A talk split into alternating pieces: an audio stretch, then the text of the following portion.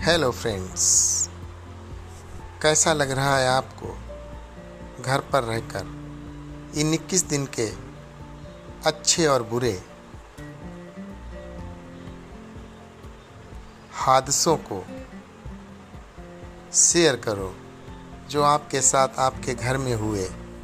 बर्तन, पोछा, झाड़ू क्या क्या कराया गया आपसे? बेहिचक बताइए।